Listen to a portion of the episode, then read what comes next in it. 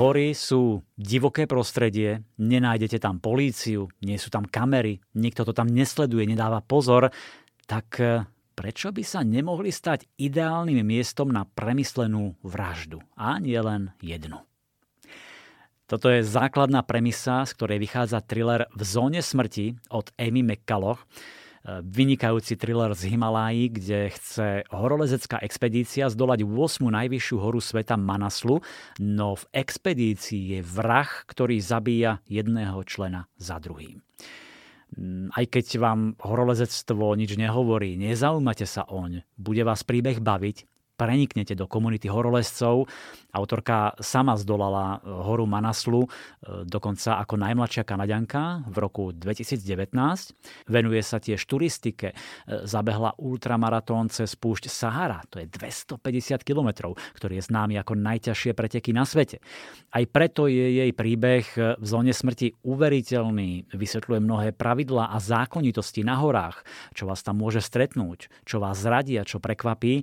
Má to zažité a do príbehu to všetko šikovne zakomponovala. Hlavná hrdinka Cecily Vongová je novinárka, amatérská horoleskyňa, ktorá sa pridá k expedícii, aby tam získala exkluzívne interviu od slávneho horolesca Charlesa McWhite'a.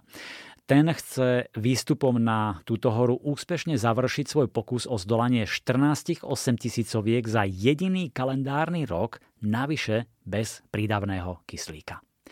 Cecily preto obetuje všetko, aj vzťah s priateľom, všetky peniaze a uvedomuje si, že je to jedinečná príležitosť, ako zahviezdiť v médiách. Navyše v minulosti už zlyhala pri jednom dôležitom výstupe a teraz sa tak povediac lámal chlieb. No najskôr zahynie jeden z horolezcov, potom druhá horolezkyňa a boj o život sa začína. Možno toho vraha odhalíte už pomerne skoro, napokon zdolať 8 tisícovky, pokoriť najvyššie hory sveta, a to chce aj poriadne ego, no občas už ani to nestačí. A tak možno tušíte, či viete, kto je tým vrahom, ale netrpezlivo obraciate stránky ďalej. S napätím čítate, kto bude jeho ďalšia obeď, komu sa podarí z expedície prežiť a či ho napokon dostihne spravodlivosť. Mimoriadne sympatickí boli v knihe aj šerpovia, pred ktorými teda dávam klobúk dolu, to, čím sa živia, ako sa tomu odovzdajú, hoci každým krokom riskujú svoj život a napriek tomu sú vždy ochotní, priateľskí, vedia pomôcť a podporiť, áno, skvelé. E, autorka Amy McCulloch e, zvládla tú samotnú detektívnu zápletku veľmi dobre. Krásne opísala prostredie a celkovú atmosféru, napokon sama si to zažila na vlastnej koži. Výborne vystihla postavy, neistotu, ich premenu so stúpajúcimi metrami, tie rizika, nebezpečenstvá, ktoré na vás číhajú nad 6000 metrov, nad 7, nad 8000 metrov, čiže rôzne omrzliny, snehová búrka, silný vietor, ktorý vás pichá ako ostré ihličky, to všetko cítite. Možno aj problémy so žalúdkom, e, nedostatok kyslíka. Myslím, že z toho všetkého vás bude neraz mraziť a tuhnúť krv v žilách. Vynikajúci thriller v zóne smrti, tak e, vypočujte si krátky úryvok z príprav na expedíciu, ktorej velil Doug Manners a práve sa stretol so Cecily.